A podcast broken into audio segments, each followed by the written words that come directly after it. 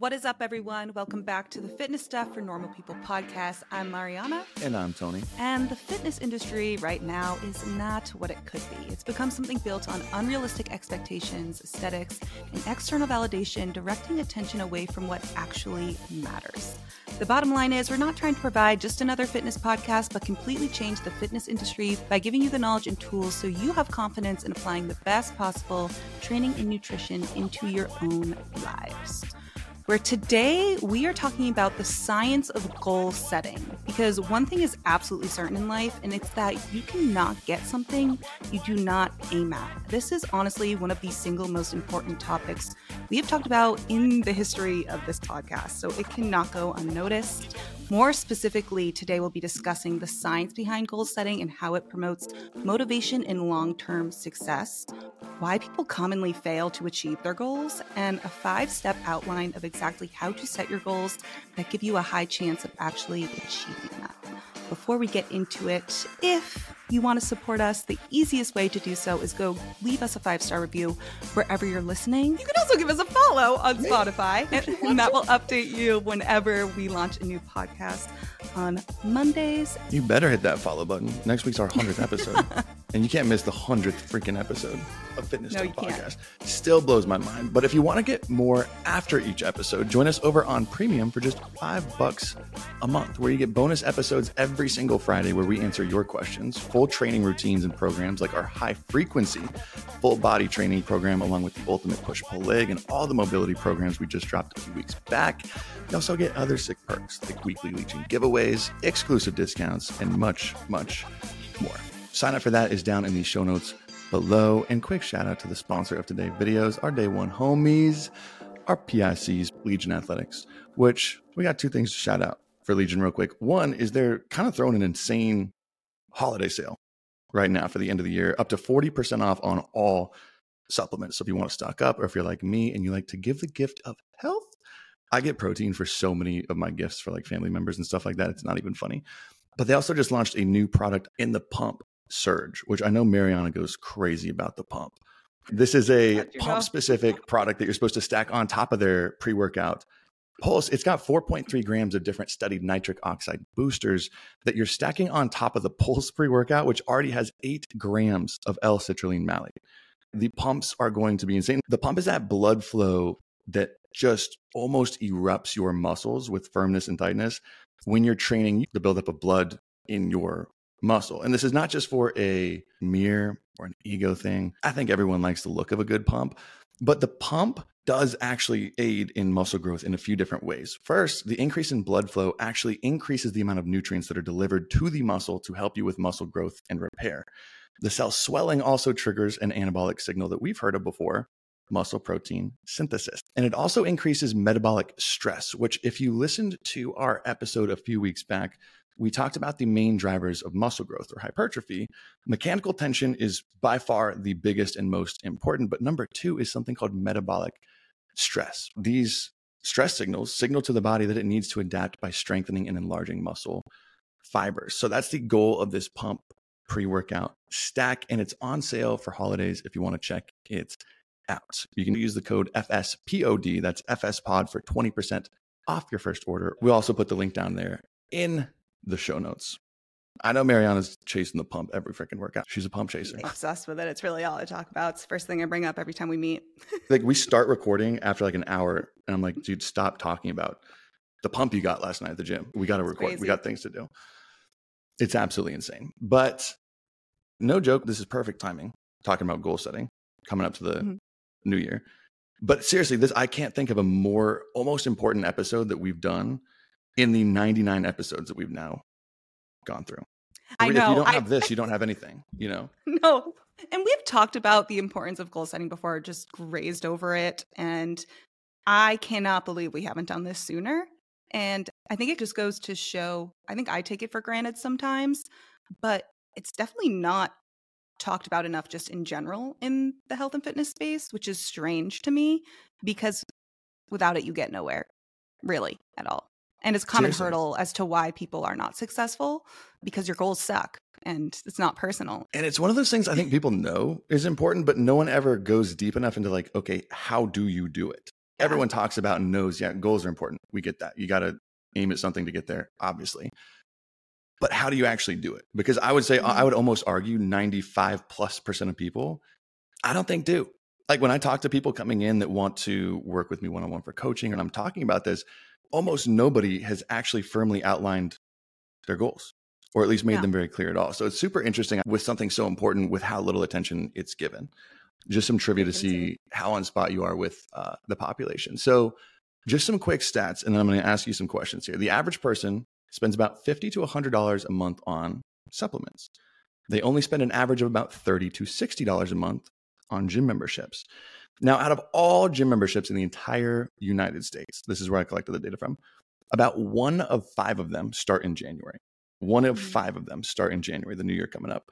So I have two questions. What percentage of people who start in January are done with the gym by the end of February?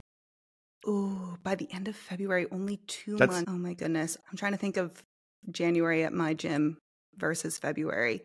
And this isn't just not goes as frequently, but this is done. Like will not use cancels. the gym membership again or cancels. 45% of people? Only 20%, but still, one in five oh. will not use the gym after February. One in five okay. will not step foot in the gym after February. What percentage of those gym memberships are canceled by the end of May? This is the largest oh. drop off. So five months in. 50%? 80%. Oh my God. 80%. 80% of the gym memberships started in January, just five months into it. And I would say a lot of that's probably to do with lack of clear goal setting, what we're going to talk about today. Mm-hmm. But I thought that was interesting. 80% of those gym memberships started in January. But what we want to do today is really dive deep on the structure of how we can actually set these goals to give you a better probability of succeeding. Because I didn't mm-hmm. really know how to communicate this before, but I was digging deeper on goal setting theory. It was developed by just some psychologists, Edwin Locke and Gary Latham. It's a theory that explores the relationship between how specific your goal is how difficult it is, and then how you actually perform or the odds that you actually succeed at that goal. So, a lot of mm-hmm. people, I think, don't realize how massive even just that first step of setting the goal does to predict whether or not they actually finish it. Before you even take the first step, before you sign up to a gym, before you meal prep for the first time, that is the first step that if you don't do this right, everything else almost goes to waste. So, we want to break down the actual science of goal setting, of what's going on in the brain, what things matter. We also want to highlight a lot of areas where most people are making their mistakes that lead to them ultimately not getting to it. And then we have five steps that we put together that I really recommend you to do. Take the time to write down, to work through each step so you can really build a bulletproof set of goals. This is something that Marianna and I do each year with the business, but you could do on different avenues as well. And we actually have a worksheet that we are sending out to our premium members this week as well. So if you're an FS premium for that five bucks a month, we're going to send you that actual worksheet to download, fill out, and work on.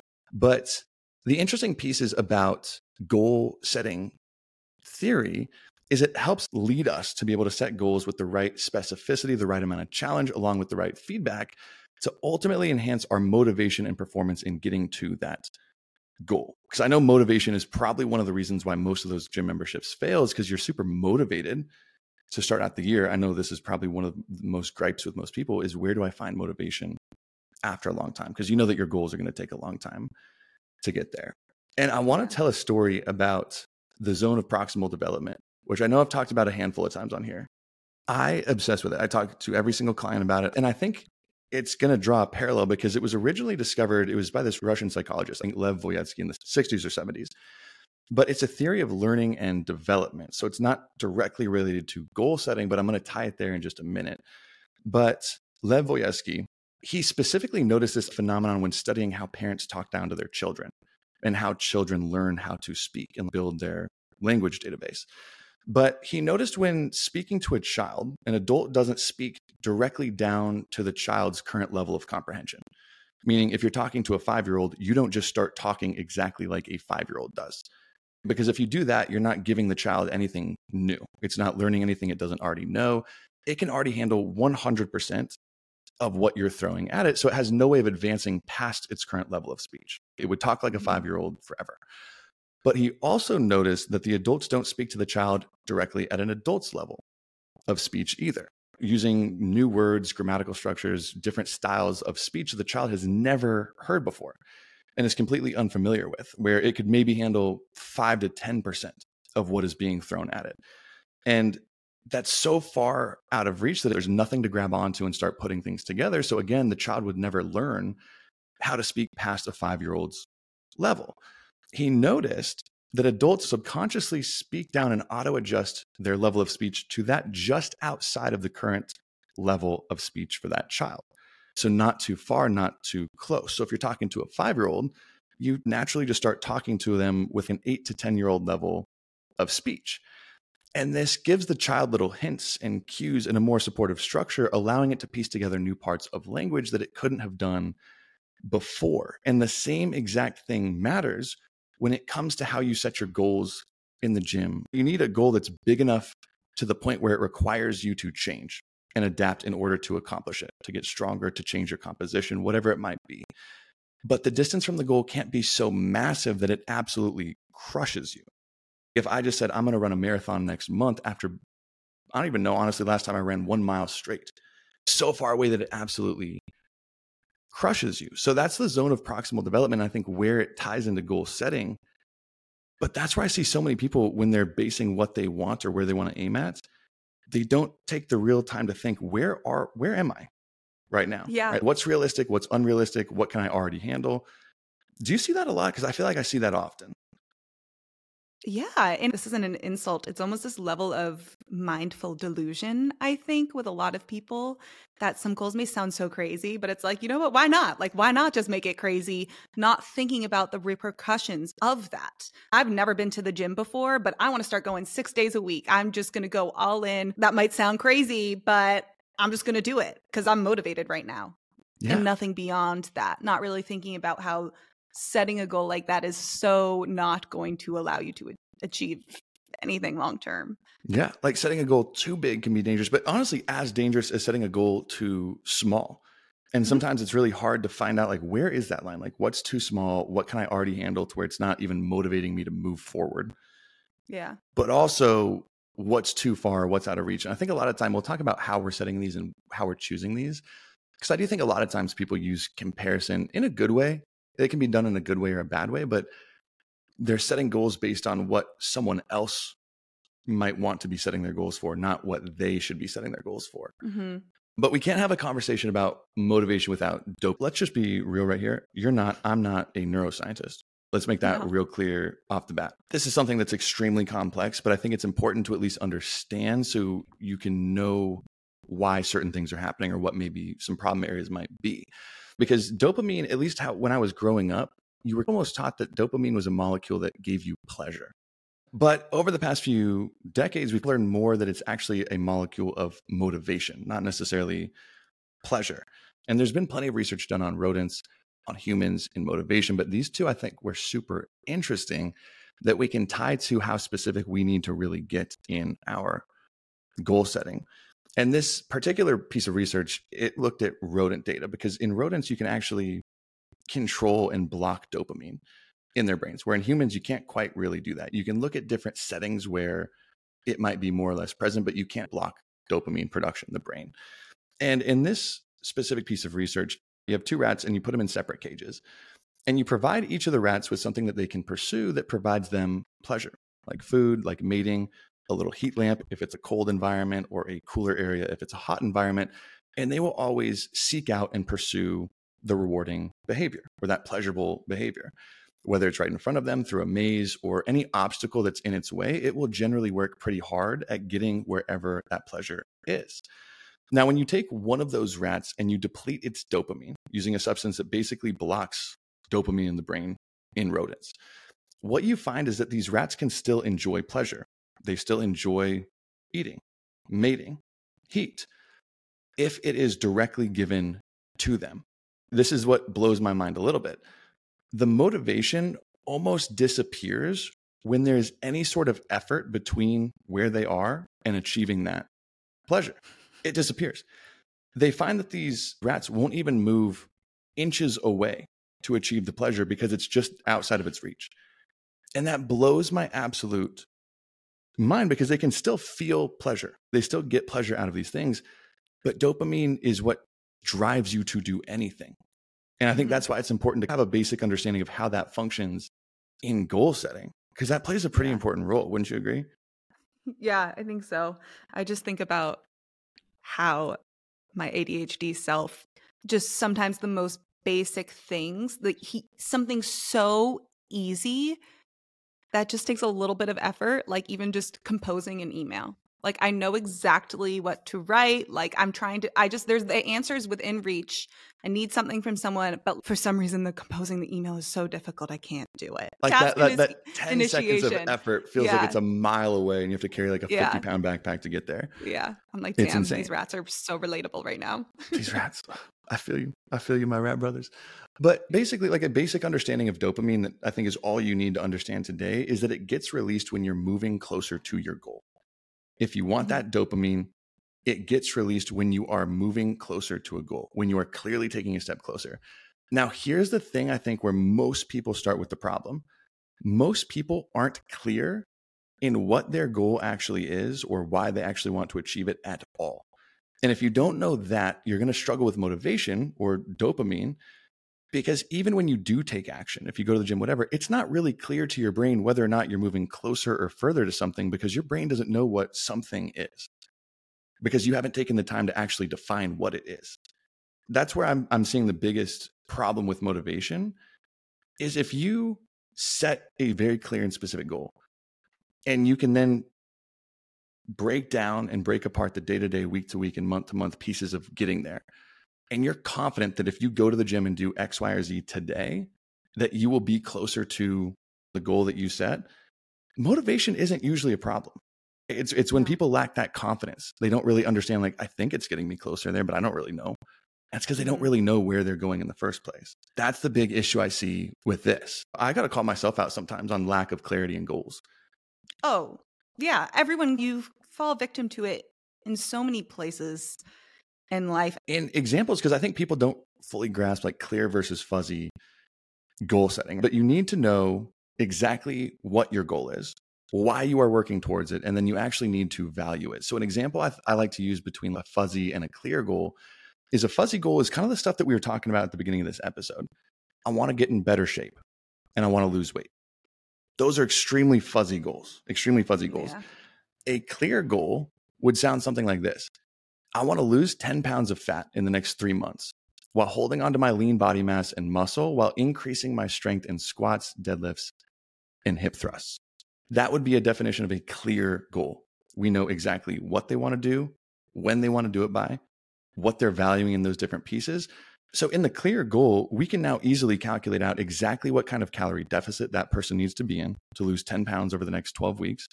We can figure out exactly what one day of eating would look like for that. What kinds of meals, what kind of snacks, everything else in that specific day. And we know they want to hold on to lean body mass to appear more lean and defined. And they also want to get stronger in specific exercises. So we know exactly how to set up their macros and protein intake. We know exactly how to set up their training program. We know exactly how to progress it for those specific exercises to support the goal of losing fat and not muscle. So if you're confident in doing what you're doing, you know all of this now because you have a specific goal in mind. It's so easy to, to get motivated because you know that going in today and doing these things, checking off these boxes is getting you closer to that. But if your goal right yeah. now is I want to lose some weight or I just want to lose 20 pounds or whatever it might be, that's too fuzzy. You can't draw anything of what you need. No. What do you need to do today if your goal is fuzzy? You don't know. And I think there's a big reason why a lot of people inadvertently set fuzzy goals instead of clear goals. And that's because when you set a clear goal, you're defining exactly what success looks like. You define exactly what success looks like. In a fuzzy goal, you don't. And when you mm-hmm. define exactly what success looks like, what you're also doing is you're defining exactly what failure looks like. And that's scary. Failure is painful. People generally want to avoid pain. So it's usually easier to set fuzzy goals because they don't really specify conditions for failure. There's no real way to tell whether or not this week supported you getting closer to your fuzzy goal or not because it's so fuzzy. Where a clear goal is going to outline, hey, you didn't hit your calorie goal today. That's a failure. Or, yeah. hey, you missed two out of your four workouts this week. Okay, we did not take a step closer to our goal. You fell mm-hmm. short again six out of seven days on your protein goal. That's a failure. It's not comfortable to define what failure is. And what's interesting too is that with these more broad, fuzzy goals, you can prolong the failure. Versus if it's specific on a day to day basis, being able to see that I have this protein goal that I didn't hit, you could see that every day versus I want to lose weight this year. Every yeah. month, you could just push it back. Oh, yeah, it's, it's like, oh, the year's not over it's yet. Just February. Yeah. It, and, and you don't see that.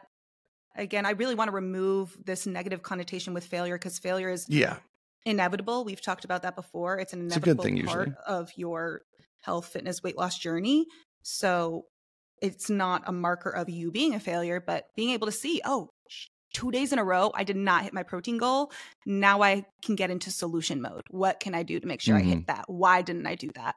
So that failure is good. It's informing you because you're a human. You're not going to be perfect all the time. It's just not going to happen. Yeah. Because we're going to talk about how exactly to incorporate feedback and adaptability because failure is a good thing. It's mm-hmm. super uncomfortable because you don't want to admit to yourself that you are a failure or you failed at something, but it's a really good thing. It's a necessary thing if you actually want to make it there. Now, the next piece that we've talked about before, a little bit here and there, is the why.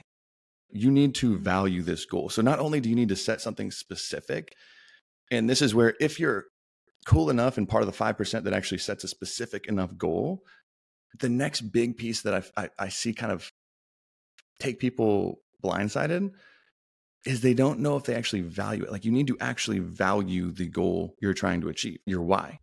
So not just the clear mm-hmm. versus fuzzy, but do you value it? And I know a, a good example here. We just talked about how to get at abs last week in our podcast. You can have two different people who have a very specific goal of achieving a six pack. Let's say if someone wants a six pack and you ask them why, and they say, okay, they want a six pack because CBum on social media. Someone on social media has one that looks cool and you want to look like that. And that's your reason for why you want a six pack. Every time I see CBum, I'm like, oh, I wouldn't hate that if that was on me. Mm-hmm. Versus though, you can tell that someone really values something if you say, okay, why do you want a six pack? And they say, okay, I'm aiming at a six pack because I know if I'm able to accomplish that big of a challenge, because it's hard to do, it also means that I'm one hell of a strong person, physically, mentally. And that's the type of person that I'm trying to be in this world showing up for my family, my business, my kids. I want to be someone strong. And working to achieve a six pack is undeniable proof that I am a physically and mentally strong person. You got to be mentally strong to stick to the diet, to push through the hunger, to push through all the challenges. And that would really mean a lot to someone. That's someone who values that goal. They mm-hmm. actually really want that goal versus, oh, because I think it'd look cool. And not saying that person doesn't maybe deep down value it, but they don't even really know why. And that's the same thing. Your brain needs to know that it's important to actually give you some motivation, to give you that feedback, to mm-hmm. push you forward. And that's something I still struggle with to this day, but I struggled with when I started my business, when I was deciding what to do with my life, with anything, is getting deep down on the freaking why. Why is tough. I remember my old job before I quit, just thinking about how I wanted to get promoted to a manager level.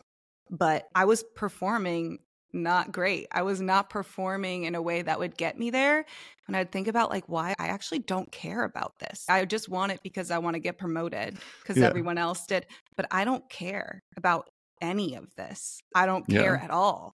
Versus I want to quit my job and start my own business and work for myself. Why? Because I work better under conditions where I am choosing what I'm supposed to be doing. I'm more productive. It is more enjoyable for me. I could see more long term success. It's going to benefit all of my qualities that I enjoy about myself and I think I'm good at. I could rattle it on and on and on. And so I was like, that's actually what I should be pushing towards what yeah. I can do to, to quit my job and set myself up for success there versus trying to get promoted in a job that I hate and does not serve me at all. Yeah. It might be a good goal for to... some people, but not for me type of thing. And that's an uncomfortable conversation to have with yourself, really questioning yourself. We included this on the worksheet, the goal setting worksheet for the premium members. I know it's been iterated, I think, many, many times past this, but like the origin of this was called the five whys exercise. It was created so long ago by the founder of Toyota, the car company. But it's it, this is uh, one of the most useful tools that I use probably on a monthly basis at least it's one of the most important tools I think you can implement into your workshop immediately. And it's just a process of essentially being a freaking third grader. Like you're being a third grader. It just involves repeatedly asking the question why to a problem or statement to drill down the actual root cause or fundamental belief underlying that issue. So the idea is that by the time you ask the fifth why, you'll actually find the why or the truth or the reason behind the initial thought or problem. So an example that we can take outside of fitness is in personal development context. So let's say that you have an initial thought. You're sitting there and you're like, you know what? I'm hesitant to apply for this new job. That would be your initial thought that you want to start asking why. Be a third grader. I'm hesitant to apply for a new job. Why? Because I'm not really sure I'll get it. Why? Because I don't really know if I'm qualified, I guess. Why? Because I guess I'm not super confident in my skills now that I think about it. Why? Why are you not confident in your skills? Oh, maybe because I've never really tried to challenge myself in my current role. And you're like, oh, mm-hmm. that sinks. Maybe that's the real reason why. So you actually have a firm understanding. And this is such an important tool because sometimes, like, if, if for the person in the six pack, example, like the guy who just wanted it because it looks cool, he might do this and actually figure out a way deeper reason of why he actually wants to do this. Or he might go the opposite direction, and figure out, oh, I don't actually want this yeah. and what comes with it. It's a mm-hmm. super helpful tool though, because if you just sit there and you don't know why and you don't know your like if you value it or not, I promise you, you'll be sitting in the same exact spot a year from now and a year from then and a year from then because you'll never truly understand why. And I, that's uncomfortable. Even giving that example, I got the chills because it's uncomfortable. It, it is uncomfortable. I started using this in the context of things I didn't want to do when I was in recovery for my eating disorder. My therapist first brought this up of, okay, how am I going to get myself to eat more meals regularly? That was the broader goal is I want to eat regularly. Even though I didn't completely believe it yet, I did genuinely want that for myself but I wasn't at a point where I had the most self confidence. So the why can really mm. build your self confidence. So it's when I was struggling to sit down for a meal, my first thought is I need to eat three, three meals a day.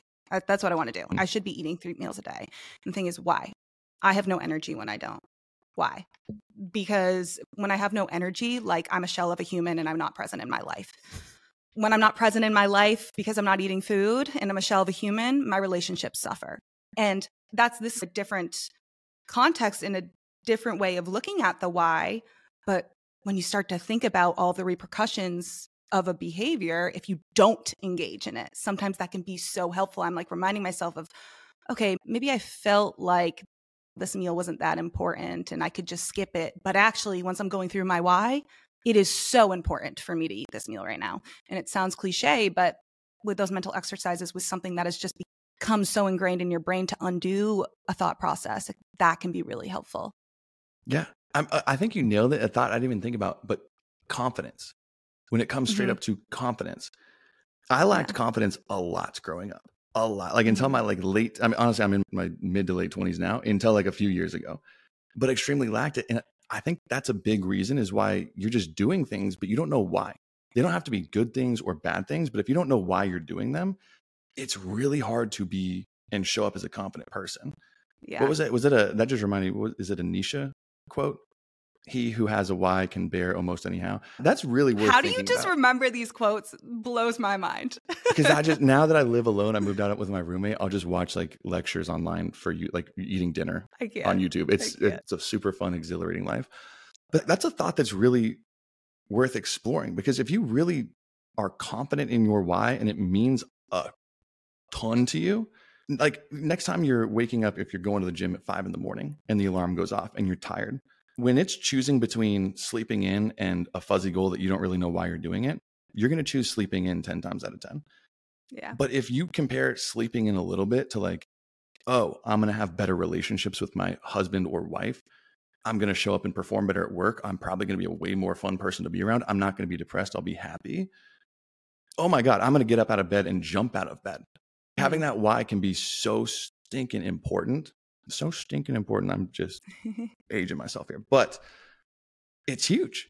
Like it's absolutely yeah. huge. Like setting your why, and I think so. That's the I think the most two important parts of almost the science of setting it is one, you need to be specific, and then two is you need to know why you're doing what you're doing or why you're aiming at it, and it needs to be something that you actually value, not that society mm-hmm. wants you to value, not your family, not your friends, not whatever, that you value and you know yeah. why. That's huge. Yeah. That's huge. And that kind of leads us in because we want to talk about, right, some different things. But okay, then that leads us right into it of why most people fail at reaching their goals or the goals that they set. Mm-hmm. because that's a big piece again. Like I've seen a lot of people who are really good goal setters not get to where they want to go. Yeah. And there's a lot of reasons that fall in front of that. Like almost too many to list sometimes. There's what do you think the, the biggest one is that you see? I honestly don't think I could say the it's the biggest. I don't know because it depends on the person. But when I think about so often is a goal being too vague. Mm-hmm. And this is the first one that came into my head because I actually have a personal, very recent example.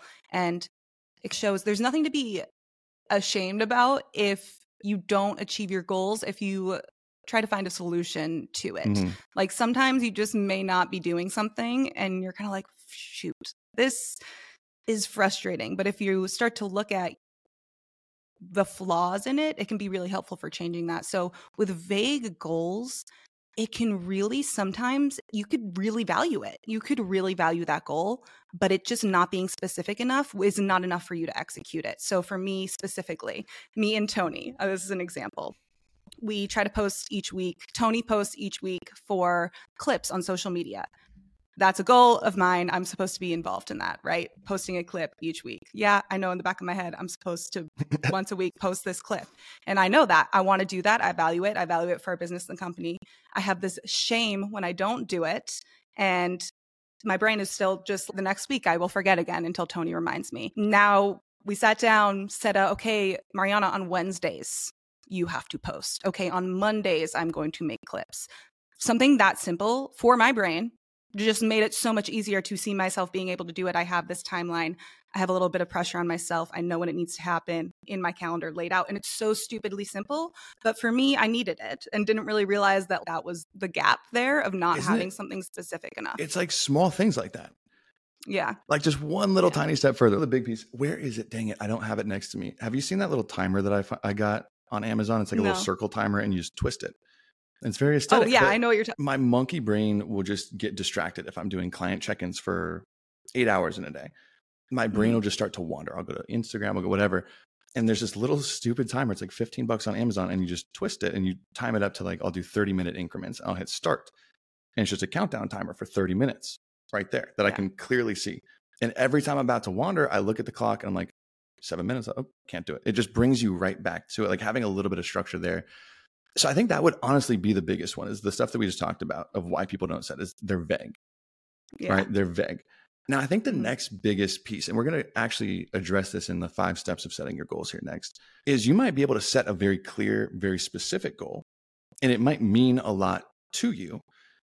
But the lack of adaptability or being non solution oriented will take out the best of the best of the best right? We're going to talk about how much adaptability matters because I talk about this with clients. We talk about this on the podcast. We can build initially the perfect chef's kiss plan A, right? We know your goals, we're specific, we know what your life looks like for the most part. We've taken everything into account. Here's, we wrote it out. Here's the plan for the next month. The perfect plan A. I think everyone knows this. How often does plan A go according to plan? When life, when you actually do it, it doesn't, right? It does Very not. You, so if you only have a plan A, the most specific goal, the most everything, but you don't know how to adapt, and we're going to talk about how to do that next and where to set this up, what it actually looks like, you're just going to be spinning the same wheels over and over again. I would yeah. say after vague goals, that's the next step I see is the biggest thing where, where people are falling through is that it, sometimes it comes down to accountability, but the adaptability aspect of being mm-hmm. able to change and move forward because you're going to fail a lot. Yeah. That's certain but it, how do you handle those? And hmm. that's going to be something that I struggle with for a while, but we actually have some cool tricks to address. Those are two big ones. What else? And I think that flows nicely into the next one is sometimes people aren't able to adapt because they aren't really honest or transparent about where yeah. they're at and what's realistic in their lives. So this can go throughout the process of setting goals. Like maybe you were, you could have been honest when you made them, but you start to execute them and realize, oh sh- shoot, like this is not realistic for me. I yeah. I need to be honest with myself here. I can't do this. And then you also see it when you're making the goal. Sometimes people avoid reality a bit, their reality, what's realistic for them. You really have to be honest with yourself of can I actually do this? And it shouldn't reflect negatively upon you if a goal is too big or too far within reach. And for someone else, it isn't because it doesn't matter about anyone else. And I think that just really sitting down, being honest with yourself, start to visualize yourself doing something. Sometimes it's just not realistic for you. And that's yeah. so helpful to catch that in the beginning, but also throughout. Sometimes you're just going to have to, again, adapt, change because shoot, right now, this is not realistic. Honestly, this has me even thinking about because a lot of people, they set their goals without being transparent to who they are and where they are. Mm-hmm. And they set them off of compare, comparing themselves to someone else, which we've talked about comparison. It can be a really good thing or a really, really harmful thing, really harmful, like toxic thing. Mm-hmm. Comparison, mm-hmm. right? Like you need comparison somewhere to like choose where you want to go. But like after a certain age, I started to notice you really have to stop comparing yourself to someone else because like the particulars of your life as you like start to grow out from your where you grew up and you start to grow away from your family things like that they're so individual to you that there really isn't cheesy disney moment but there really isn't anyone else out there quite like you you start mm-hmm. to notice because the details of your life they happen to matter right like the details of where you live who you live with what time you wake up like these things actually matter but it's still a lot of people they'll compare themselves to like a rock star right someone rich famous attractive but not realize, oh, they're also an alcoholic. They do too much cocaine and they've had three divorces. But that's mm-hmm. who they're setting and comparing their goals up next to. So it's like, how the hell do you make sense of of that? Are you really going to say you should judge yourself harshly against that person? Because mm-hmm. that doesn't really make sense. But honestly, the answer is you don't know because you don't really know that person either.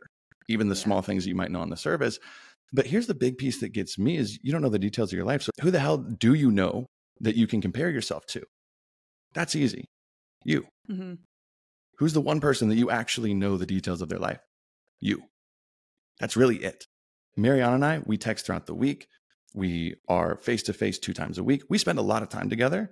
Really, we probably each know like the tip of the iceberg for each of us. So it wouldn't really make sense to compare myself to her or her to compare herself to me, because even though I know her pretty well, compared to how well I know myself is nothing. So that's why it makes sense to set goals for you. And I think that's an important piece that people don't really understand why the whole like you shouldn't compare like look in the mirror compare yourself to the person you were yesterday it sounds cheesy but that's because that's the only person you actually have a, a freaking clue of what their life looks like that's the only person that's the only person who I think it was actually Ryan Gosling. Oh, now I can pull.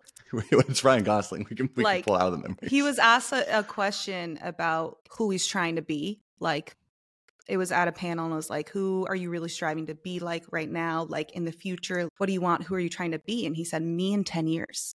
And people are like, that doesn't really make sense. And he mm-hmm. went on to go about like, as long as I am doing everything I can to be the person in 10 years that I end up being, that means I'm focusing on the process. I'm not focusing on who I am in 10 years because what I'm, regardless, what I am doing right now is still going to get me there. I'm I'm going to get yeah. there, but everything I do in between matters. So in kind of the point was like value the process but also that long-term future. It's it's there. It's not going anywhere, but how I get there is the most important and it's kind of like that's you. It's like all of your decisions, all of your actions, that shapes you, not other people. And yeah. you're still going to be you in 10 years but who that person is it is up to you. Like it's fully up to you how you do it. God darn it ryan gosling attractive and but.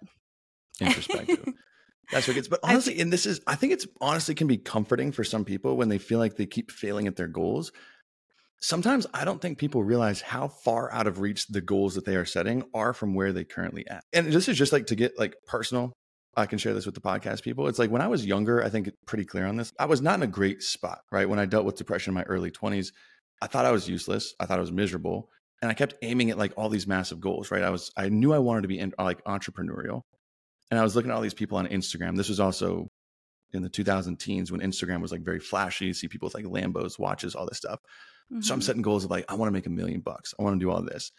And if I really looked in and asked myself who I really was, I was like, it, it was not a positive self image right? I was useless, yeah. I was miserable, but I kept aiming at goals so far away. And it sounds a little messed up a little bit, but once I started making goals just to be, again, one step better than who I was yesterday. Do you know how easy one step forward from someone who's useless and miserable is? So easy. Make your yeah. freaking bed. That's a step better than someone who's miserable and useless. And not saying like there's not saying the make your bed examples, you have to make your bed every single morning. I sometimes do, whatever. But if you're a miserable loser, like the bar's pretty low. And I that's what I thought of myself. So honestly, that can give mm-hmm. comfort mm-hmm. to where if you feel like you just have a poor self-image, like literally don't feel bad for aiming what you would currently say is low if it is forward from where you're at.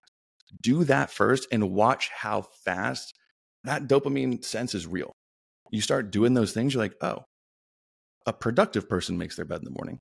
I'm moving closer to that than where I was. It propels you so fast and motivate. It is the quickest way I think I found for myself to change my trajectory when I was feeling real low. I want to hold on to that example because it really highlights something that people do wrong a lot is they'll set negative goals. So if you think about if you are in a messy room, your bed's never made. Ugh, like the the main driver is like I don't want to be that piece of shit that doesn't make my bed in the morning.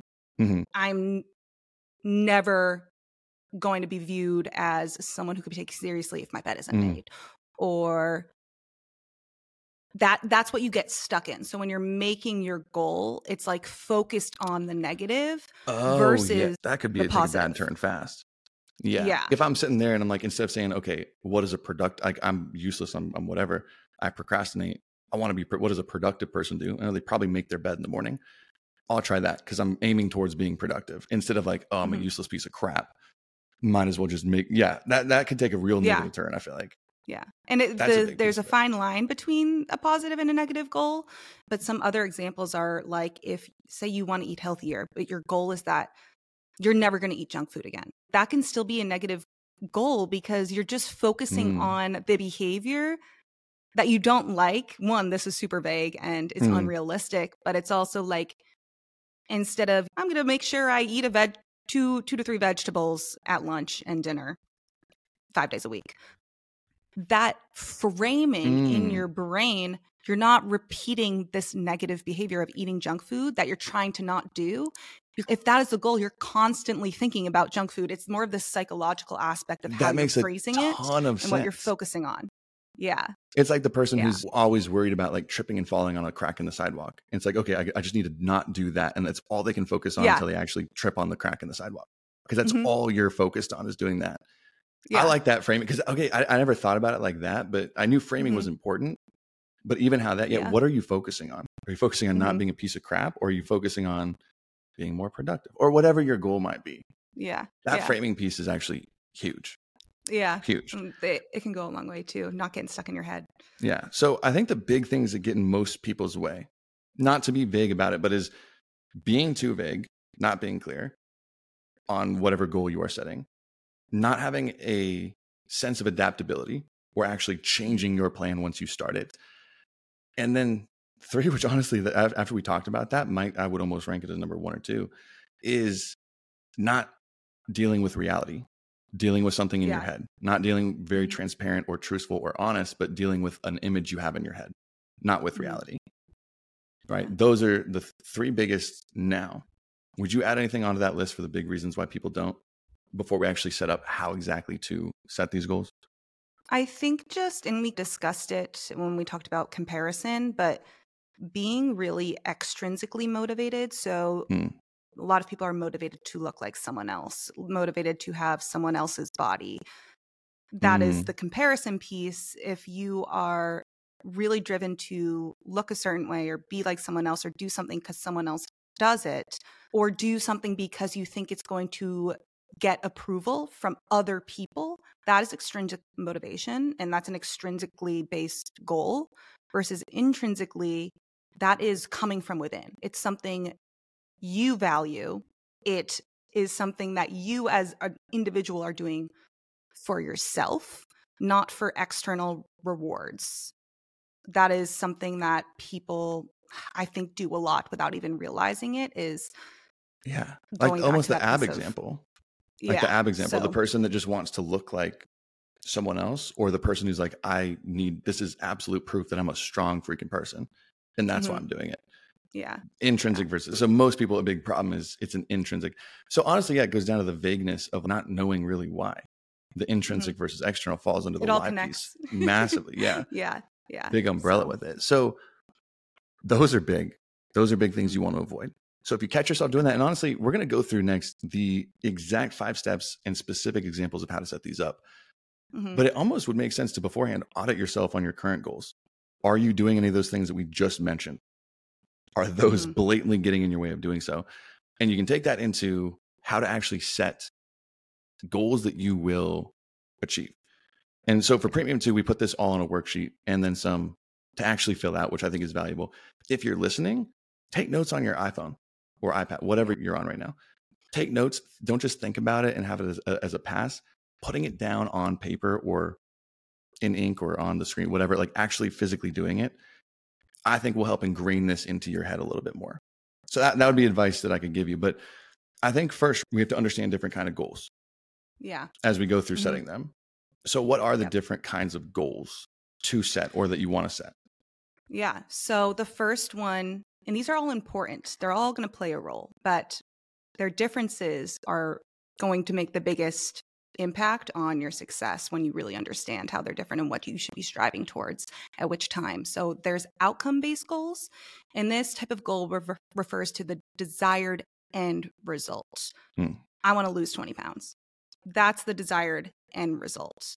It is the light at the end of the tunnel, but it's not how you navigate to get to the end.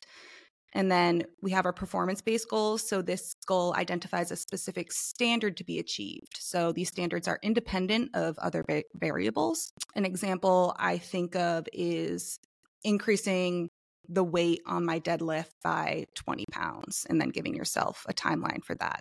But that is the performance piece, not just I want to get stronger, but you can actually visualize on my deadlift, I want to increase it by 20 pounds, depending on where you're at. That's just an example. Okay. And then you have your process based goals. So this goal deals with the technique or strategy necessary to perform well. So these goals are used to improve the execution of a skill. So you may strive to run five miles without stopping. That's an example, not just I want to run five miles, but I want to be able to do it without stopping. Or you mm. may want to increase your depth on your squat. This is all focusing mm. on the process. They focus on your individual actions, aren't dependent or connected to the performance or action of others.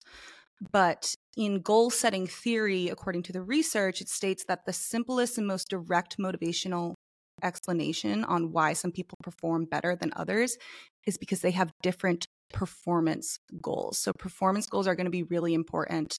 And when setting goals, you should visualize and set a desired outcome.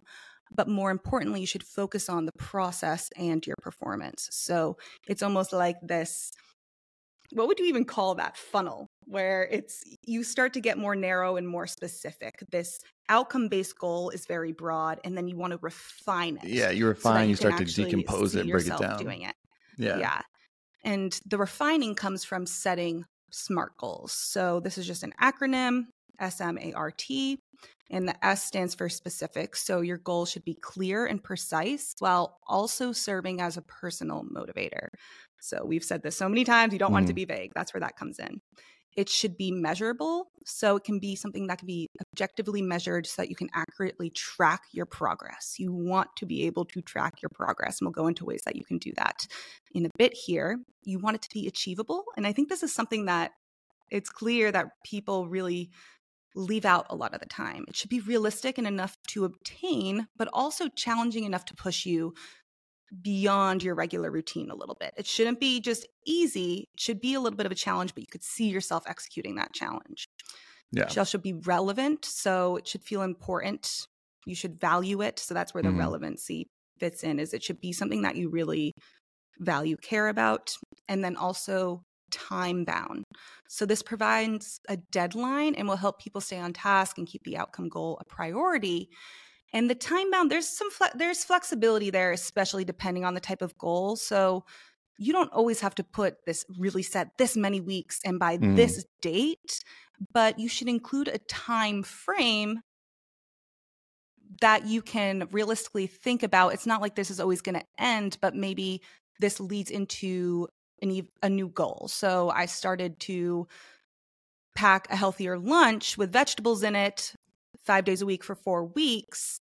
I'm consistently doing that. I don't really want to stop doing that. It's not like giving yourself a deadline to stop doing it, but now it can maybe turn into something else. Like, how could we refine this a little bit? What do I want to how can I continue doing this, but maybe add on to it because it's a little bit yeah, easier. It now. almost forces you to incorporate some sort of feedback because once you get to that yeah. date, you have you'll be forced to look back at what you've done and what's worked yeah. and what's not worked. Yeah, right? it almost forces so, that. Just an example of a smart goal, what would be a smart goal and what isn't. Just wanting to increase your strength, just wanting to get sm- stronger. Get stronger. That's not yeah. Yeah, that's not specific enough. Becoming stronger may be an, an important goal to have, so it could be an outcome based goal, but the SMART goal acronym can help define this goal so that you can take more appropriate steps to ensure your success. So a SMART goal may be increasing a 10 rep maximum bench press by 10 pounds in six weeks. Again, that's very specific. I don't know who this person is. It would be specific to the person what they can realistically do to hit all those other points. Mm. But that is so much that gives you so much more to work with than just getting stronger. So that's yeah. an example there that I think people can relate to. Yeah, that's a, I think that's a super helpful acronym to help kind of mm-hmm. define everything that we've been going over. Is like, wait a second, we've talked about a lot Smart. We love the acronym game. We love it. So now we're going to take you through specific examples. I think this is the most important and helpful part of the show. But the five steps that we want to do to set goals that you have a high probability at succeeding. If you are just working through this in your head, pause this episode whenever you're listening to it as we go through each one. Think about it. Or take it for later. If you're in premium, you have the worksheet to fill out or write it down, whatever it is. But let's start with step number one. Yeah. So step number one, what do we want to do before anything else? This is going to be what I was just talking about. Before setting your SMART goal, you want to determine your desired outcome. Sometimes this can be looked at as the result you're trying to see.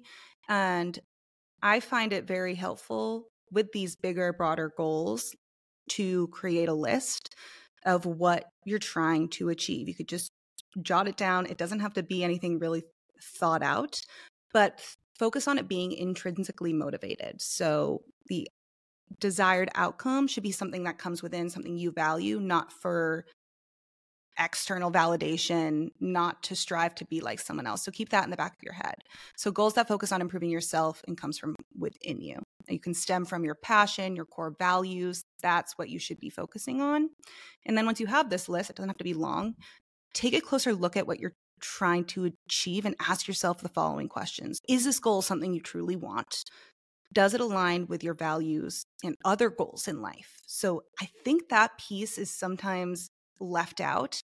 Yeah, because, like what are my other goals and how does it Yeah. How does it and mesh? how does it align with that and when you think about values, like if you really value your relationships with your family, like could this take away from that? That's just an example, but that is something to think about. Is it important enough to put the time and effort into? Is it really important enough because mm. you're going to be putting more time and effort into it and then you can use these questions to determine which goals or just one matter the most for you right now and focus on that so just some examples I jotted down, and there's no really right way to do this part here. It's just a brain dump. But you want to lose weight so you can play with your kids and have more energy. You want to eat healthier because you have to improve your cholesterol levels by your next checkup. You want to eat more vegetables because you're feeling more lethargic throughout the day. Again, these are these are pretty broad. Like I just want to eat more vegetables. Yeah, this is where you can start, start, a little more vague. Start a little yes. more vague before you dive into it. Mm-hmm. Is step number 1. Yeah, I want to start meditating to decrease my anxiety. Again, it's not very specific, but you have a place to work with. So Yeah. You have a north star at least. Mm-hmm. Like something to aim at. Because I think it's it's sometimes it's almost intimidating to be like, oh crap, I gotta be so specific. It's like start 30,000 feet up. Like start big. Mm-hmm. I want my relationship to improve. I want to be happier in my relationship. I want to be more fulfilled at work. Like it yeah. can be so freaking vague before you start to say, okay, what does this start to look like? Mm-hmm. This is where but you almost start vague. And I did put in here, I want you guys to notice how all the examples I included do have some sort of why. It's nothing long, it's nothing drawn out, but you can see the why. It's still, it's a broad goal, but there's still a why in there. There's still some connection, some reason. Like, I want to play with my kids. I know I have to get my cholesterol levels down. I know my I want to decrease my anxiety. Like it's not just stops at I want to eat more vegetables. You you have a little piece of the why in there. So yeah, the why is important. I think that the next big piece that we have on the worksheet, but that most people might forego, is really comparing them to their other goals. and value. And this is something that I know I got uncomfortable with when I first did this long, long, long time ago. Is when you start to get really specific and set one very intentional goal, you you compare them to your others and you start to realize that maybe none of your goals were set intentionally or with values or with all these other things. So it almost starts to disintegrate other goals that you thought were important before, but maybe you're realizing now aren't that important. So it can be a little scary because it kind of shakes your foundation, or it can. Maybe you're not this person, but it could shake your foundation a little bit. But it's not a bad thing. Like you got to do this to get to the next step. So, first is to choose the North Star, right? That's step number one.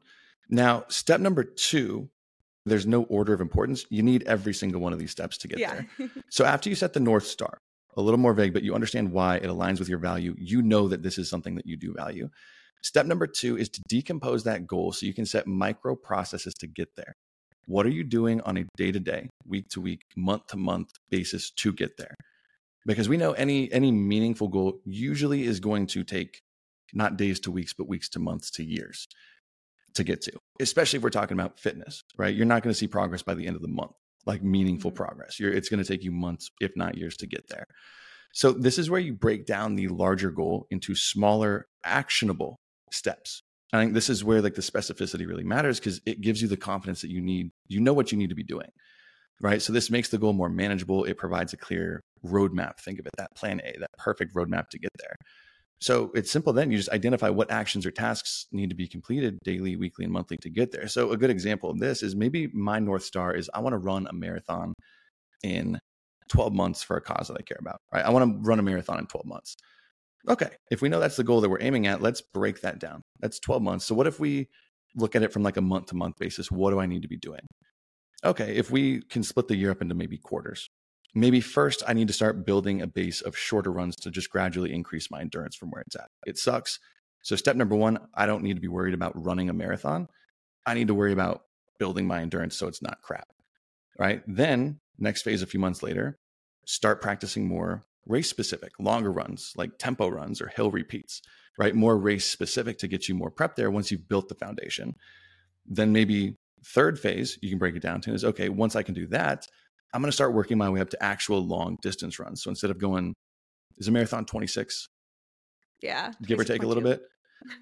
yeah, up there. Then, okay, start increasing your distance to some real distance runs where you test this out a few times a month 10 miles, 15 miles, 20 miles, 25 miles right? Really start testing the distance aspect. And then the final step is once you know you can do that, is that's when you start actually prepping for the race. You start to shorten your runs, look at recovery, and actually plan the few months leading up to it. Okay, that's on month to month basis. Okay, that's what I need to be doing there. What do I need to do on a week to week basis? Refine, decompose. Where this is where maybe you could start aiming at a goal like, okay, for the first little quarter, I'm going to work on increasing my weekly run distance by 5% each week. So if I can run four times a week, I can run a mile at a time to start. That's four miles in a week. Next week, I'm going to try to run for five miles across the week and then increase that by 5%. Just keep going and going and going, just increasing gradually. And this is where you can look at okay, what does my week want to look like? Uh, I probably need three rest days. I want to add in a cross training day with some weights, things that matter to that goal, right? Then that's easy. Once you know what you're doing on a month to month and a week to week, you can start to design say, okay, what does the perfect day look like? you'll have a specific exercise goal that's already put into place. You know you're doing this run on Monday because it's part of the week to week, which is part of the month to month. Right. And then you can start to focus on okay, what does my nutrition need to look like today? My hydration, my sleep, my mindset. Those are the day to day things you can start really refining. So you just decompose, decompose, decompose. Where you started with this kind of bigger, more vague goal of running a marathon a year from now, but now you know exactly what you need to do today or tomorrow to get there a, a year from now because mm-hmm. so many people can set something that's far off in the future but they don't take the time to really think okay what does that mean i need to do today to get there yeah because it's different than what you're going to be doing in a few months a few years whatever it might be so step number two is to decompose so you can actually set the micro processes to get you there like the systems in place that'll get you there that's yeah. big and i think step number three is going to happen at points when you're doing step number two. I think they can blend, you'll see them blend together. But as long as you're really aware of this piece, it's going to be important is deciding what you're going to use to measure progress. So all SMART goals must be measurable. We talked about that before. or else you won't know whether or not you're making progress towards them. Are you being successful? Do you have something to look back on to know whether or not you've done that? So this can be things you can measure are your workouts per week, your days you hit your protein or calorie intake, your weight, progress photos, biofeedback like your hunger cues, your sleep, energy, fatigue throughout the day. And you can monitor that by sending yourself doing a simple like Google form that you could check yeah. off at the end of the day to Yeah, we just made that what like a, a month ago for premium we sent out like what we use for clients most of the time on the mm-hmm. biofeedback. So like how do I track that stuff? Simple. Yeah. Give yourself a, a, so, place to do that. Yeah, and, and an example is and this is more of a simple example, but if you are trying to eat more vegetables, the broader goal may be to be healthy and then you're going to narrow it down okay, I want to eat more veggies you can give yourself a number of servings that you're aiming to eat each day and how many days a week you think you can be successful in doing so. So, an example would be eat three servings of vegetables five days per week. All right, we're going to get Cronometer so I can track that, or MyFitnessPal so I can track that on a day to day basis, can reflect each week, see how I'm successful, and make adjustments if need be, kind of reflect on maybe why I didn't do this on this day. And it gives you something to work with. It gives you something to look back on versus just holding yourself. I'm just going to hold myself accountable. I want to eat healthier, so I'm going to get a salad. I know I'm just going to choose a healthier option. No, you're not. A lot of the times you're not. Yeah, be um, real. You're not. You're not that great. You're not going to do it. If you if you have something in front of you that shows you whether or not you did this it's going to be helpful and it's going to hold you a bit more accountable. It's also going to allow you to see your progress in actually meeting this goal that you set. Yeah, the visual aspect's huge. I know we we talked about this a long time ago, but something that really helped me before I had like apps or anything like because I know like if you're working with a coach, apps usually do this for you. But one thing you can do is look at like January or December, whatever month you're in, and just print out two to three Blake calendar pieces for January, whatever it is, and keep them by your bed. Keep a red marker. That's what I like to do. And let's say you have a protein goal, right? I have a protein goal of 130 grams per day. It's as simple as this. As you're going to bed that night, cross off the days that you got to your goal, not close to, not almost, got to 130 grams, cross it off with a red X and go to bed. Same thing if you're trying to do four workouts a week, put a red X on the calendar each day that you worked out that week. At the end of the month, you can pull those back because we know we all have a big bias. We always think that we did better or perform better than we actually did in mm-hmm. reality.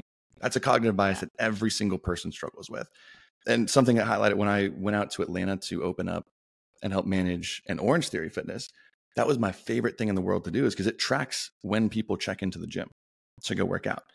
And you ask people how often they thought they worked out in the last month. How many workouts you get last month? Oh well, I, you know, I'm, I think I go like four times a week. So I think you know, four weeks in a month, there should be 16 workouts. It's like they got mm-hmm. nine, or they got seven. Yeah. Like you, it, what you plan on doing is usually what you think you remember doing. But if you do that, then it's super easy because we're going to go into the next big section of feedback and adaptability, that's one of the easiest ways you could do it. Get a red mm-hmm. marker. Whatever your goal is for that day, if it's a calorie goal, a protein goal, a workout goal, a habit goal, just cross it off with a red X. No good or bad, but then at the end of the month, you'll see, okay, how how consistent was I? Really? Like, is this the problem or not? And I think that kind of leads us into step number four, right? So once you know what you're going to be measuring for progress, step number four is big. I don't want to say more important, less important. But I think 90, 95% of people who don't work with a coach don't do this. And it's something you can do on your own, but it's hard. And this, I think, will separate a lot of winners from losers. Step number four is to intentionally incorporate feedback and adaptability. Okay. Regularly assess your progress and be open to making changes based on what is or isn't working. Okay. Again, this is one thing that being a coach, we know we do this on a week to week, month to month basis. We're reviewing what we've done in the past week, what's working, what's not, what we need to adapt. You can do this for yourself. It's hard. Not a lot of people want to do it, but here's a real world example. Legit, take out GCal or Apple Calendar, whatever you use right now, schedule it. Schedule periodic reviews for your progress in whatever goal you're working towards. Every Sunday, the first or last Sunday of the month. I do it for myself every single Friday for 30 minutes. It's the last meeting I have of the week before I'm allowed to check out and go do whatever I have on my weekend plans. I have to do that. It's scheduled at 4:30 every single Friday. Right? So if plans pop up, oh, you want to do we want to hit this up at 4:45? I'm busy until five. I can do it right after. Schedule mm-hmm. it, like, and make it, and almost honestly treat it like because I treat it like it's a it's a client on my calendar. If someone something else comes up, I'm sorry, I'm busy. Like, treat yeah. it like it's someone that you cannot cancel on or anything like that. Right. So look at everything you set up to measure your weigh-ins, how many workouts you completed, how many days you hit your diet, whatever it is on the on the calendar, if you do that or an app, whatever. See what you did well at and see what you didn't. And I think here's the important piece I want to add to this is don't just see what you did well at and what you didn't, but ask yourself why you didn't do well at the things you didn't do well at. And I've talked to a lot of people coming in when I ask about past coaching experiences, things like that. Is a lot of the time it, it was almost like a punishment, like you didn't work out. Oh, it's because you're not disciplined, like you're not motivated. Do better next week. It was a bad thing to fail. And like we've talked about here before, failing is a good thing. It's a fun, it's the best thing you could possibly do if you actually want to get there, if you know how to do it. So ask yourself why you didn't do well at something. Was it because of something maybe completely out of your control? Like you had an unexpected funeral that you had to travel home, so you had to miss a few workouts. That's understandable. And next week, you know that won't happen because it was so out of the blue, it won't happen again right? Or was it because of something that you didn't plan for that wasn't a part of your plan B or sorry, plan A, right? So now you know you have a clear image of what that plan looks like so you can plan for it. Maybe you misjudged how big of a time commitment your team meetings at work would be on Tuesdays and Thursdays. So that bled into your time in the gym after work, causing you to miss those workouts. Maybe that was your goal is to work out five days after work each week, right? So that's not a discipline thing. That's just new information that we didn't have before and you can now adjust your plan so you don't miss it again. So maybe on Tuesdays, Thursdays, you say, okay, maybe I'll work out before work on Tuesdays, Thursdays instead of after, because I know that won't interrupt me then. Or maybe on Tuesdays and Thursdays, those would be better days to take as my rest days, and I'll work out on the weekends instead. If you ask yourself why, you can then actually adapt and change your plan instead of being like, oh, I missed my workouts again because I'm a piece of crap and because I'm not disciplined. But maybe it was out of like lack of discipline. That's totally a thing too, but you can plan to change that the next week or the next month. But you need to schedule those in because I rarely see people follow through with it if they don't. Yeah. And there's just the, there's this voice in my head saying I have to voice this because I know that there are some people that may think that this is like this is crazy, like all the hoops you have to jump through to do this, or this takes so much time. And at the end of the day, what we mentioned earlier, like this has to be something extremely important to you.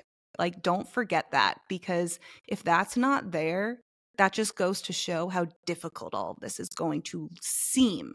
It's yeah. going to seem because the more detached you are from it in terms from a values standpoint and what you care about and what you really want for yourself, the more unrealistic what we've been talking about is going to seem. And I don't want people to forget that's important to remind yourself because if this seems insane and this just seems like something you're never going to be able to do for yourself or never going to be able to want to do, you need to go back to, to stage one and, and figure out if this goal is actually something that aligns with your your values and your beliefs and you actually think you could do. And there's nothing wrong with if you get to this point and you, you don't see like you can hold yourself accountable and you and you don't feel like you are going to be able to adjust and give yourself that time to reflect and be able to measure your success. Go back to square one. It's not a sign that you, you can't have goals. It's just a sign that maybe this goal isn't right for you. I don't know why i feel like i had to voice that but i know no, that it's there's important people that think that. Yeah you might think you have a valuable goal but then if all of this seems so hard it's like really think about this is we're talking about what maybe 20 30 minutes a week that go into this? Yeah if this seems like that hard, it's like maybe the goal you have doesn't really mean much to you. Not a bad yeah. thing, but maybe mm-hmm. maybe I picked the right one. That's a huge point.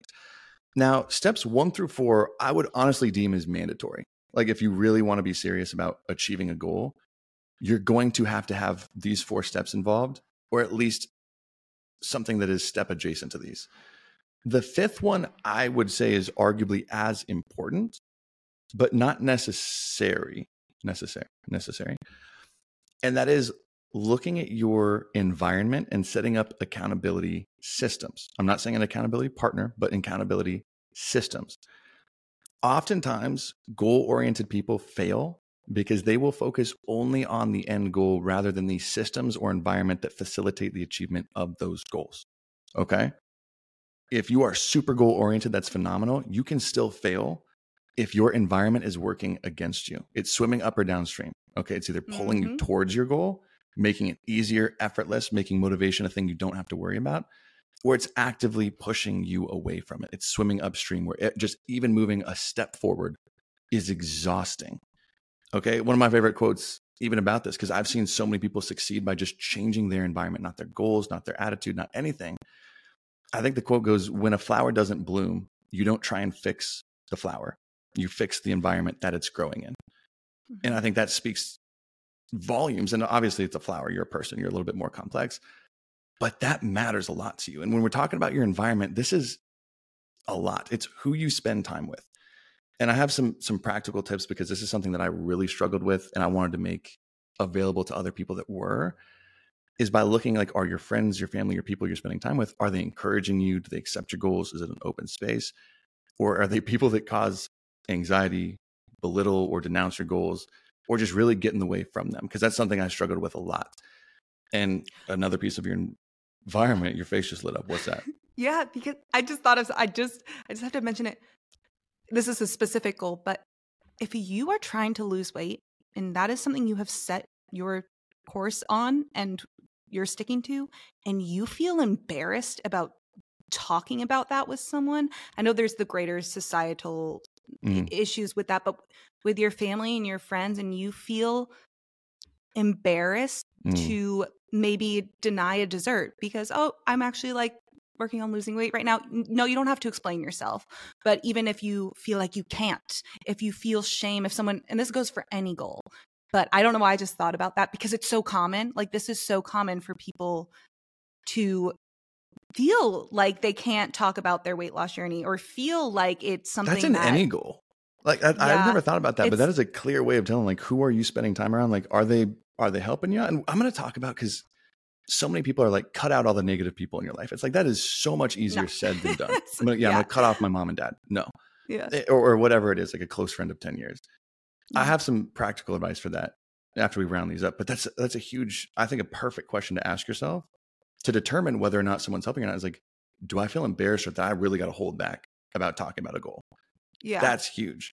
Because people the, are weird about you wanting to others wanting to better themselves especially because i mean what do people do so commonly they project their own insecurities and yeah. especially if you're actually in doing things that show that you are working on bettering yourself in any way, that can sometimes bring out people's worst side. And you can kind of see who's a true friend and who isn't. And who Absolutely. displays curious behavior about that. So I just yeah, because not even just like who you spend time with, but that's even like your physical environment being clean or disorganized or the cultural yeah. environment i think that's where what you just said strikes with me is like the i would almost put it as like a cultural environment right either the culture as a whole is like inclusive it celebrates it pushes towards certain goals or is it a place that incentivizes you to stay how you are and i didn't quite realize that because i started my business in atlanta and when i started i quit my corporate job at a gym i started bartending for the next year so i'd have stable income and i could work late night hours to pay the bills, pay rent, pay what I needed to as I could actually grow the business how I wanted it to for a year. And I didn't realize how much the culture impacted my growth until I moved to San Diego, which in hindsight, looking back, was probably not the smartest thing to do financially at the time. Uh, but when I was working as a bartender in Atlanta, and this is Atlanta is one of my favorite cities of all time. So I'm not talking it down, and I know there's good pockets everywhere, but the circle or culture that I was in, especially being a bartender, if you've ever worked in that industry, and I've got some of my best friends are bartenders, so this is not talking or taking away anything there. But the culture was staying up super late until like midnight, one in the morning every night. Mm, so okay, not really prioritizing sleep. Very high stress environment. Not a bad thing either. It actually taught me a lot. These people also though they loved alcohol. I didn't love alcohol as much, mm-hmm. so it would be midnight, one o'clock on a Tuesday or Wednesday, and for the culture of the people I was around, it's like, all right, let's go get some drinks let's do this. It's like, bro, it's one o'clock on a Tuesday. Like I need to go to freaking yeah. bed because I got to wake up at six to go work out, whatever. It was surrounded by people that didn't really value that. And I noticed as I would bring up, I really couldn't bring up my business or my goals with it at work because it would always be taken as a joke. And this is something that if you're listening to this, it, this happens with your family, it's whatever. Like when I was growing my business, it would be such a massive win. Let's say I got my first client that I had never known before, right? That was a huge step for me is not getting a client that I'd met at a gym before, but just met online that lives in a different state that I've never been connected with before. It was massive to me that I got my first client like that. I was ecstatic, like over the mm-hmm. freaking moon.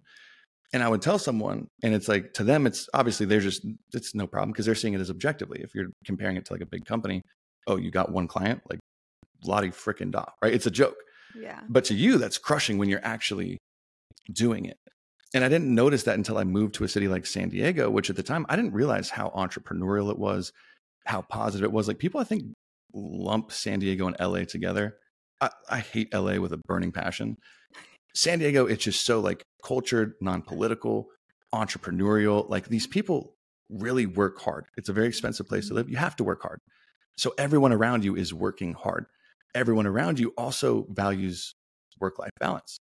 So it's like they want to help you get to other places. People are so helpful here. You, no matter how yeah. big or small your goal is, people want to help you get there. And that just wasn't a thing in the culture that was surrounding me in Atlanta. And it, I, I can't even imagine the growth I could have had if I started here versus there. Yeah. But and you're always going to find it would have been something else because absolutely that's that's everywhere. I feel like it, and especially, I mean, I noticed the first time I really think about that when it really hit me hard of like, who am I surrounding myself with when I really thought about like, should I be sharing this? Like, is this, am I, I'm embarrassed right now. Like, why did I even bring this up type of thing is when I was yeah. first, like, when I quit my job and I started working for myself. And I was so excited that I was able to pay all of my bills on my own, which I had been doing for so long with sport of a business, like a company that I worked with. But yeah. like I did it and had money left over. Like it wasn't just paycheck to paycheck. It's like I had money left over. And I was so excited and so proud of myself. I know where this and is going because I remember this moment. Keep going. I freaking I, love this part. Mm, what now I'm scared. no, because I remember you telling me this when you actually would bring this up with your friends. Oh yeah, right. And yeah. how it was taken. And I, I, the only reason I love it because I'll re- that was not a good thing. It, it felt probably super shitty, but because yeah. I remember doing the same thing, and you're like, like the most it, meaningful thing in the world. Keep going. And it was just kind of when I was like talking about it, it was more so this just people are like, well, duh. What do you mean? Like we, it, it was more so this kind of like okay, well, you paid your bills, whoop de do. Like we all yeah, have to do that. And then went on to the I just got a promotion. I am creating all these Airbnbs. Like it started the conversation of, well, this is what I'm doing. Like yeah. that here's what I did better. If you I was talking with a family member about it. It was, well, if you were still working for a company, this wouldn't even be something you were worried about in the first place. I'm like, you are so missing the point. No, I'm happy that that was my worry. like, yeah what are you going to do for healthcare? Yeah. Oh my God, you got to pay. Oh my God, you're not covered. It's, yeah. it's always like what's missing, what's missing, which is huge. But honestly, if you're in a culture, it's really hard to find. And that's where I'm going to go into like how I did it that maybe could help somebody in a minute. But you don't really realize how massive of a difference that can make if when you celebrate something even small, but it means a lot to you. And it is like people approach it with genuine curiosity and are like, that is so freaking cool. How did this work? What yeah. did you do? Oh, that's odd. like oh my God, does it lift you to another freaking planet? But that's part of your environment. And this is something that usually takes time to shift, but not even just who you spend time with, where it is, but like what do you consume through the day? Is it being, is it educational resources, people reaching you higher? Is it podcasts, books, online courses, or is it overexposure to social media that just makes you feel burnt out? It distracts you. It's your emotional environment where you might feel like there is no open communication that you can share anything about you, how you feel, right? You got to ignore it, push it down, and that just builds up on mental stress that you have to hold on a daily basis. Your work yeah. environment is there growth opportunities? Does it value your input as an employee? Does it maintain a healthy work life balance? Or is it high pressure? Is it unrealistic expectations, a lack of recognition? Look at every little aspect of your environment. You don't you can't change everything at once.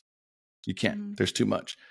But start to pay attention and see where you can make those changes because your environment systems in place like that's I don't want to say that will make or break you because you can get from point A to point B, whatever your goal, without a good environment. But your odds of success, I would say, just skyrocket if your environment's helping you. Yeah, you brought up the social media environment like really briefly, and I just want to. This might be a bit specific, but don't discount that. I wish more people every time someone comments on are on one of my posts or will DM Tony and I and say, I watch you guys, I'm this many pounds down, or someone makes my recipe and it's been so much easier for them to make vegetables. Mm. Like I respond to all of those and I am so proud of you. Like I am so proud of you and I'm so excited for you. Like I, I don't, I have, we've never met before. I don't know you. I am so genuinely proud and I make sure that I respond because one, you're making yourself vulnerable in the first place by DMing Tony and I or commenting. A total stranger, and, yeah. Yeah. And we respond, we make sure we do. And there are a lot, there are definitely people like that in the health and fitness space that like encourage that community on their page. Find those people because it's sometimes really hard and life can be very isolating when you graduate college, you're in your mid late 20s, early 30s it's hard to find that community. You that that community is online. Again, it's not the same, but you can find that look for it. Look for people that encourage you to feel like you're comfortable sharing, to feel like, you know, they're going to celebrate your success if you take their advice or anything. Don't underestimate that because it can be really hard to find that community depending on your situation yeah. um, as you get older. Because what's the the saying of like you are the average of the the five people you spend the most time with, and I think especially now mm-hmm. today you're spending time with less outside people, but it's really yeah. what you consume. You're the average of what you consume. So on social media, mm-hmm. if it's just the latest gossip, politics, trends, it's like I, I, would predict that nine times out of 10, that person's going to be pretty unhappy mm-hmm. most of the time. Whereas it's uplifting you. And I think the the hardest thing for me to grasp that I did want to touch on is saying that you need to surround yourself with like high valued individuals. Honestly, is one of the easiest things to say, one of the hardest things to do and it, it, it was when I looked back at it, and this was the really hard part is if you find yourself you have a negative environment with the people you're around, your family, your close friends, whatever it is, if you really realize you like you take a minute to sit back and think about it, and you're like, these people are really not supporting where I want to go in my life. Like they're actively preventing me from getting somewhere. That's a scary thought to have because you're like, I can't just cut these people out. That's an easy thought to have, but it's not easy to do. So once you assess your relationships, like one, I think decide which ones actually need to be cut off? Like which ones are very toxic to what you're doing? Mm-hmm. actively preventing it. Which ones maybe just need better boundaries?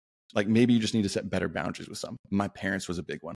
Love them to death. They were yeah. actively kind of and they supported me and did a lot of different things. They never shot down my ideas but they weren't super supportive in them but i just needed to set different boundaries. And then notice which ones if you're lucky enough are actively helping you and then you can at least, I think the goal is not to cut them out, but just gradually reduce your contact with the negative people, right? You don't need to say, I'm never talking again. But if you spend five days a week with a friend who's just super negative, doing drugs, drinking, not the direction you want to go, start hanging out with them a couple times, maybe not five days a week, then two or three, then one or two, gradually increase distance. And then here's the hardest part, I think. And I haven't communicated this or found a great way to communicate this, but one, you have to, while you're doing this, actively seek out new relationships and making friends can be stupid hard. Honestly I, it's do you have advice for me? Because i don't know how to do it. Because i've seen a lot of people who when your goal is making friends here's what i've noticed. When your goal is making friends or for me it never works. If the goal and intent is i need to find a friend i need to find a friend there's too much yeah. pressure it's not going to work at least that i've seen. It can not for me.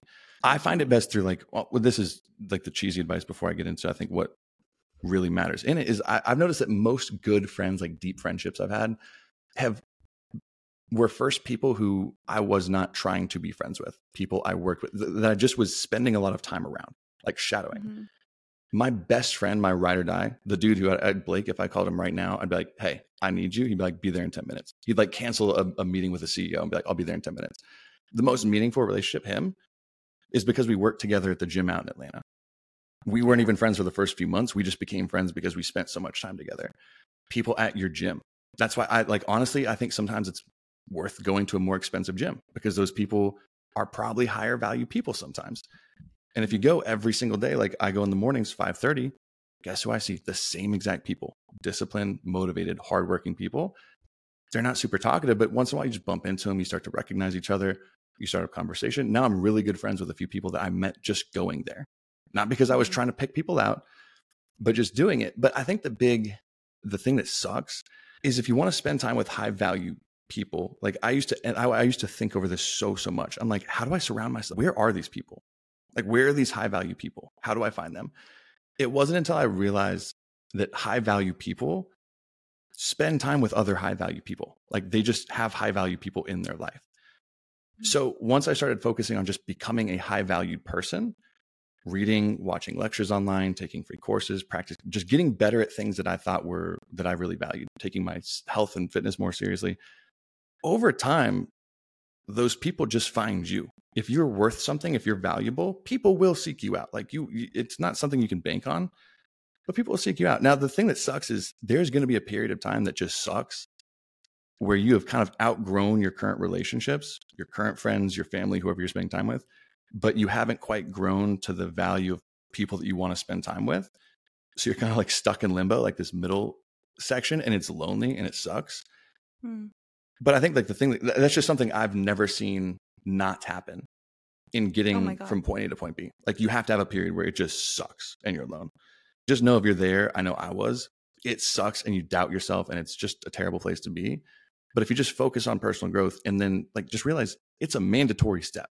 You will not find high value people if you don't go through that limbo step where you are lonely as hell. You don't have hardly any friends. Like that, and that gave me a little comfort. It's like, oh, I can't get to where I want to be without it. Yeah, you're but calling me out right now. I feel like every uh, every time I'm in therapy, that's like still for the past like year and a half or so that's been my biggest issue is i'm so struggling with making friends and i know part of it is because like people move, people get new jobs. Like my closest friends here all moved a little over a year ago. And my closest friends, I had three really close girlfriends. That's all I need. Mm. But okay, they're gone now. And my ride or die friend, I, I, met at hard. grad school. We sat next to each other at orientation, ended up being my best friend. Like m- my other friend, we met through a mutual friend who I really cared about and really trusted. And it was a time that was more social for me. I was still in college. And it's now, one, I don't go to work. I work for myself. I work alone. Tony, I interact with Tony the most every week. Yeah, and, we were yeah, same yeah, just in the computer, uh, silent. yeah, and it's like I live with my boyfriend, and hmm. that's great. He's like my best friend right now, but I am so struggling with this like loneliness, and I've fill that with focusing on myself, do things that mm. bring me joy, but I'm also an introvert and I also don't mm. drink much. So I don't want to go out like the social settings in your 20s. Yeah, like, it's like go drinking. I'm with you. It's- what is there? That has been my biggest issue is what is there for me to do if I don't want to drink? What the heck? So I've had to get really creative and I'm not the most creative because I'm an introvert and I don't want this big social circle. I'm talking about like I'm trying to make two close friends who have shared values. So I joined a book club and I'm starting to make more friends there. So it's really like focusing yeah. on like are there little things you could do in gym? I've started in gym at the gym. I've started making myself I have a resting bitch face when I work out and often. And I've just started to try to make myself a little bit more approachable and not look like, don't fucking talk to me. I don't want to talk to yeah. anyone. And I've had more conversations at the gym. I haven't found like a best friend yet, but it's little things and it's so fucking hard. And especially if you have like I know myself, I know what I want, I know what I am I'm striving for, but I care about who I want to surround myself with. That makes it a million times harder. Making up, friends but... and things like that. Well, because like friends that support your environment. Because you could go yeah. Drinking and being in those social situations, but I'm guessing most of the time the people that you meet doing things that you don't really value probably aren't going to be those like deep relationships that you feel like you can share everything with, that you can do everything yes. with It'd be the people mm-hmm. that you actually meet doing the things that you enjoy doing. Yeah. And it's hard and it takes freaking time. And that's the most annoying thing. At least in my brain, I was like, this is so freaking dumb. I'm like, why can't I just like this is so stupid? It, like I know yeah. there's like Bumble BFF, there's apps, things like that, but it's like that never. I'm not going to do that. I would never put no, and that's also my issue is like I'm never putting myself in a position where I'm going to like tr- try like try to make it, like something that is forced. Yeah, it it's a great a idea, idea, but it is forced. It's a great idea, it's but it's. It, I feel like it take a lot of effort. Like I've met people who swear, like have met one of their good friends through it, but they're yeah. like, "Yeah, I went through about 150 people that I did not like at all before I met my BFF or whatever it might be." But that's honestly, I did that with Hinge. I don't need to do.